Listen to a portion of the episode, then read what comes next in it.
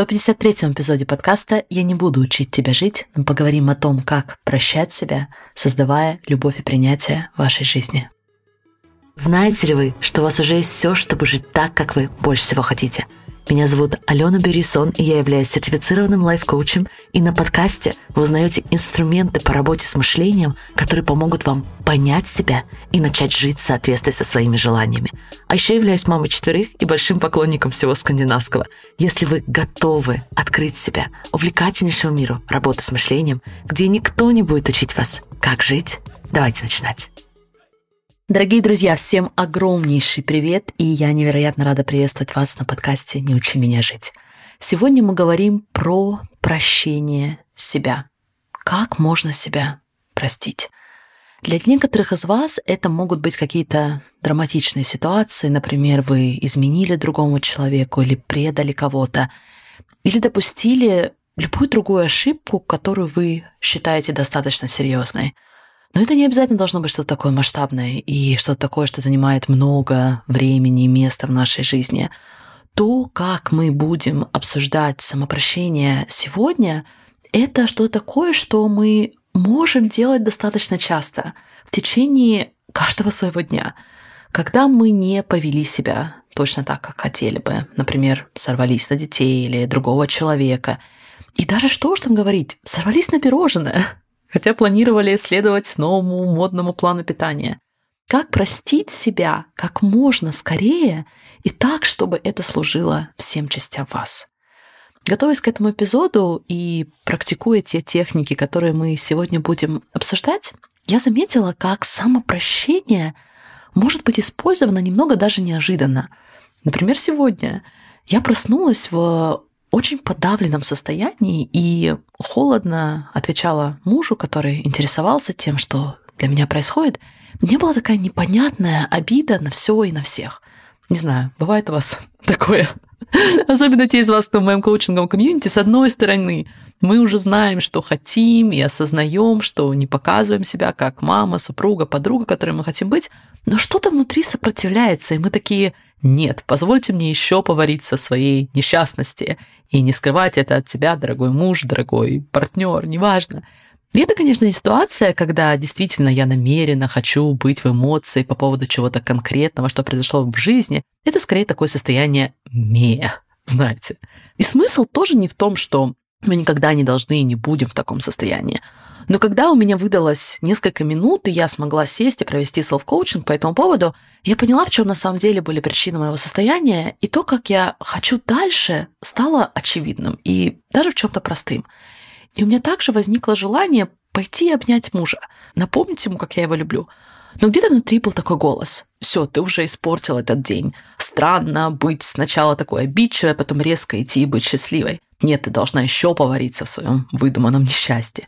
И мне кажется, что это тот момент, когда мы тоже можем как можно скорее простить себя или скорее отпустить свое несчастье и позволить себе начать снова. Начать этот день с чистого листа. Я, кстати, очень часто говорю это своим детям, когда кажется, будто они встали не с той ноги и все идет плохо, я напоминаю, что у них есть опция начать снова. Начать этот день в любой момент с чистого листа. Сколько бы ошибок и не состояний мы уже не допустили. Так, сегодня мы поговорим, почему нам так тяжело прощать себя, почему так тяжело начинать снова, начинать сначала. Что это вообще такое простить себя? Я вам дам мое любимое теперь определение. Мы также затронем разницу между вашей человеческой ценностью и ее проявлениями вовне, и дальше обсудим пошаговый процесс самопрощения. И он такой простой, что даже называть это прям процессом чувствуется преувеличением, но все же. Возможно, вы уже слышали про ценность самопрощения, и внутри вы понимаете, что нет смысла себя критиковать и осуждать за какую-то ошибку, промах из прошлого. Или, как в моем примере, нет смысла долго вариться в поведении, которое вы осознали, уже вам не служит, и вы уже готовы его изменить. Но почему тогда многим из нас так тяжело прощать себя? Почему мы продолжаем анализ, переанализ, купаемся в чувстве вины, стыда и иногда даже заходим еще глубже в своих ошибках, в непринятии себя? Ответ на этот вопрос, почему, как бы этот ответ ни звучал, будет мыслью. То есть, другими словами, от прощения нас отделяет определенная мысль. Почему мы себя не прощаем? Ответ – у нас есть мысль, которая мешает нам это сделать, которая предотвращает нас от самопрощения. Мы выбираем что-то думать о себе в целом, как о человеке, что сохраняет нас в состоянии стыда и в состоянии непринятия. То есть представьте, уже новый момент жизни, уже новая минута в нашей жизни. Мы можем начать вести себя так, как мы хотим в эту конкретную минуту. Но поскольку наши негативные мысли о себе, как о человеке в целом, то и в эту новую минуту мы продолжаем находить себя в состоянии стыда и непринятия. Мы продолжаем проживать прошлую ситуацию в этом конкретном моменте. Так, если бы она происходила в режиме реального времени, хотя она уже давно завершилась. Таким образом, оставаясь в прошлом, принося прошлое в настоящий момент, забывая про переменчивость нашего человеческого опыта и награждая себя лейблами, мы часто в итоге отдаляем себя от других людей и даже от себя. Человек начинает воссоздавать негативную спираль, и это реально уже никому не служит. Это немного мило, но я вижу проявление этих поведений, этих тенденций даже в своих детях. Мой сын достаточно неуклюжий. Он очень неуклюжий. И бывает такое, что совершенно случайно он задевает кого-то из двойняшек. И я не знаю, то ли он в своей голове придает этому значение, что он плохой брат, или еще какое-то плохое значение про себя, но если я его не одерну, не обниму, не скажу, что я его люблю и что мы можем идти дальше, то если я этого не сделаю, он может начать делать еще больше странных поступков. Я прям наблюдаю, как он начинает хмуриться, видеть себя как плохого мальчика, и дальше, когда мы видим себя как таких кавычках плохих людей, есть порыв идти и делать что-то хуже, делать что-то плохое.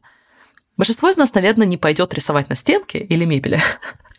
Но если нам кажется, что мы не заслуживаем любви и принятия, мы начинаем видеть себе плохих и безнадежных людей, просто потому что мы совершили ошибку.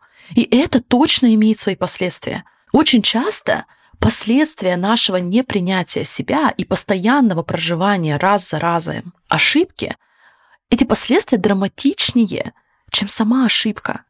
Ваш партнер уже, может, давно простил вас, но поскольку вы не делаете этого в отношении себя, вы раз за разом не присутствуете в ваших текущих отношениях и раз за разом отдаляетесь от человека, которого больше всего любите, с которым больше всего хотите быть.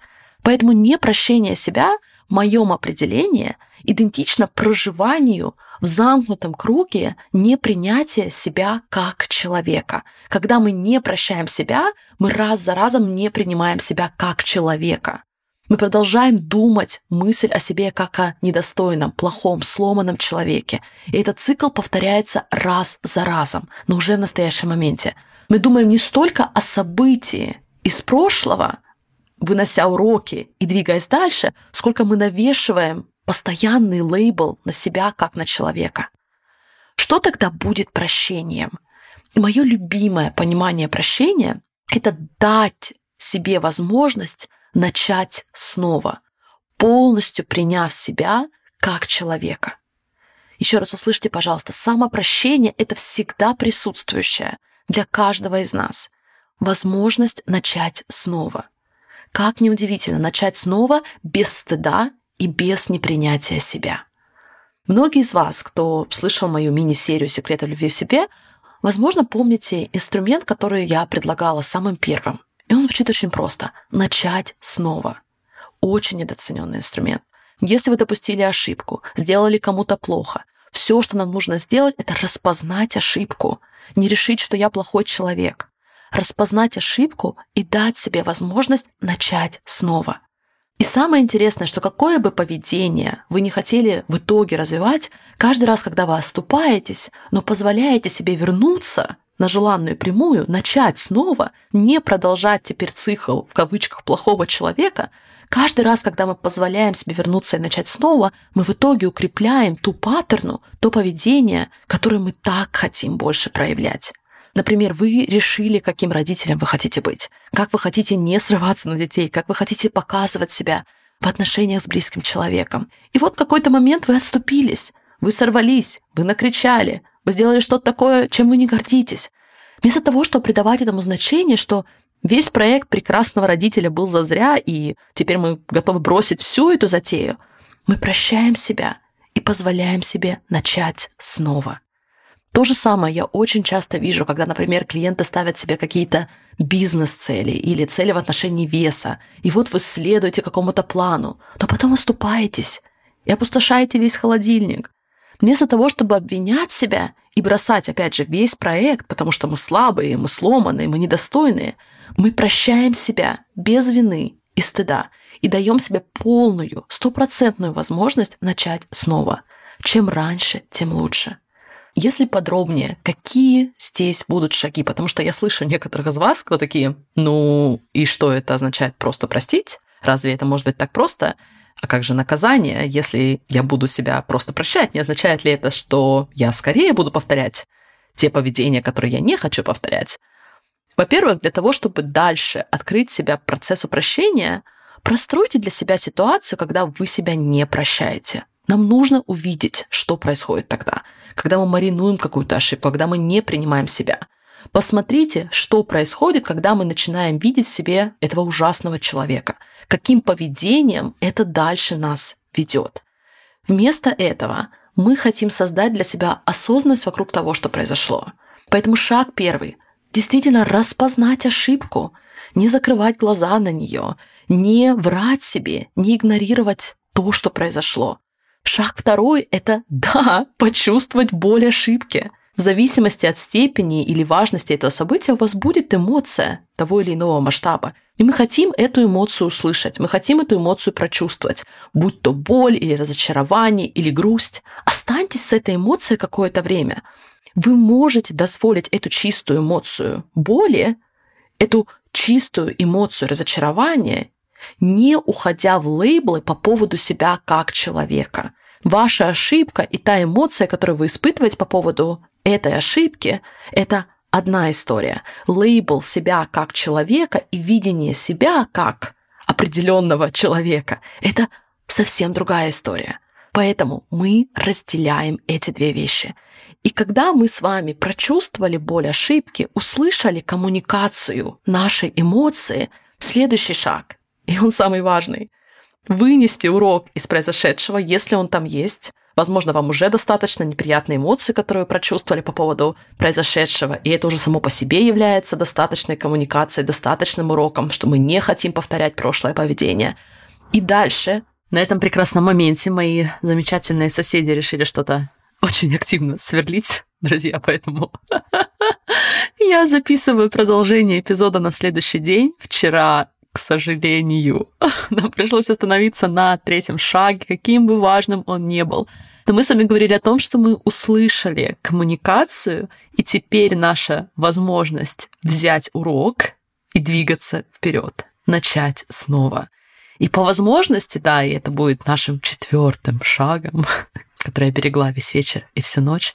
Друзья, надо по возможности не забывать про этот опыт, про инструкцию, которую мы получили в следующий раз. Заметьте, я не сказала, что нам нужно ставить под вопрос свою человеческую ценность или наказывать себя как человека, потому что я повторюсь, ваша человеческая ценность всегда и была остается стопроцентной. Пожалуйста, не путайте эту неизменную часть себя и наши переменные мысли, переменные действия. И да, провалы тоже – мне здесь нравится вспоминать очень известную историю Шерон Сальсберг. Это достаточно известный на Западе учитель в части медитации и духовного развития. Много лет назад она спросила Далай-ламу, что делать с непринятием себя, что делать с ненавистью себя. Self-hate, если я не ошибаюсь, она использовала понятие в своем вопросе. И интересно, что Далай-лама не понял ее вопрос – Сначала присутствующие на этой встрече, это была небольшая встреча, думали, что какая-то проблема с переводом. Но смысл в том, что даже несмотря на все усилия переводчиков, Далай-Лама не мог понять, почему человек будет не принимать, даже ненавидеть себя. В своем ответе он напомнил, что то, что мы с вами называем человеческой ценностью, стопроцентной человеческой ценностью, в буддийской философии называется Buddha Nature. То есть это история про то, что все из нас, обладая осознанностью, обладая стопроцентной человеческой ценностью мы уже прекрасны, мы уже стопроцентны. И да, дальше мы уже идем и эту человеческую ценность так или иначе реализуем, но у нас нет причины не принимать человека. Мы можем исследовать, мы можем ставить под вопрос наши мысли, наше поведение, все это исследовать, все это даже менять очень бережно и очень грамотно, но мы не хотим ставить под вопрос свою человеческую ценность. Здесь очень важно помнить, что мы живем нормальную человеческую жизнь и в ней имеют место ошибки. И мы далеко не всегда будем жить в соответствии и полностью объяв свою стопроцентную человеческую ценность, показывая только ее вовне. Надеяться и ставить себе целью никогда не допускать ошибки, всегда просыпаться в идеальном настроении, показывать себя как идеальная мама, супруг, работник. У нас просто нет такого варианта. У нас нет выбора совершать или не совершать ошибки в нашей жизни. Пожалуйста, услышьте меня. Но у нас есть выбор, что делать дальше в условиях наших человеческих ошибок. Мы можем использовать эти ошибки, эти провалы как причину покинуть себя и уйти в мир больших страданий, самообвинения, непринятия и, да, self-hate. А можем, как ни странно, использовать их же, но для того, чтобы тренировать мышцу, начинать снова. Мы можем научиться видеть, что все вокруг, нравится нам это или не нравится, случается именно так, как должно. Не потому, что мы заслужили, не потому, что мы плохие, а потому, что это поток жизни, и мы являемся его неотъемлемой частью. И единственный выбор, который у нас есть, опять же, будем ли мы использовать события и да, свои ошибки тоже против себя, или мы будем использовать это как способ, возможность любить больше себя, других, и да, этот поток жизни тоже. Что если самопрощение — это возможность напомнить себе, что вы достойны на сто процентов, несмотря ни на что, и ни вы, и никто другой ничего не могут с этим сделать. Что ваша человеческая жизнь имеет значение, даже несмотря на все ваши ошибки. И да, вы можете начать снова. Удивительно, но без стыда и без лейблов себя.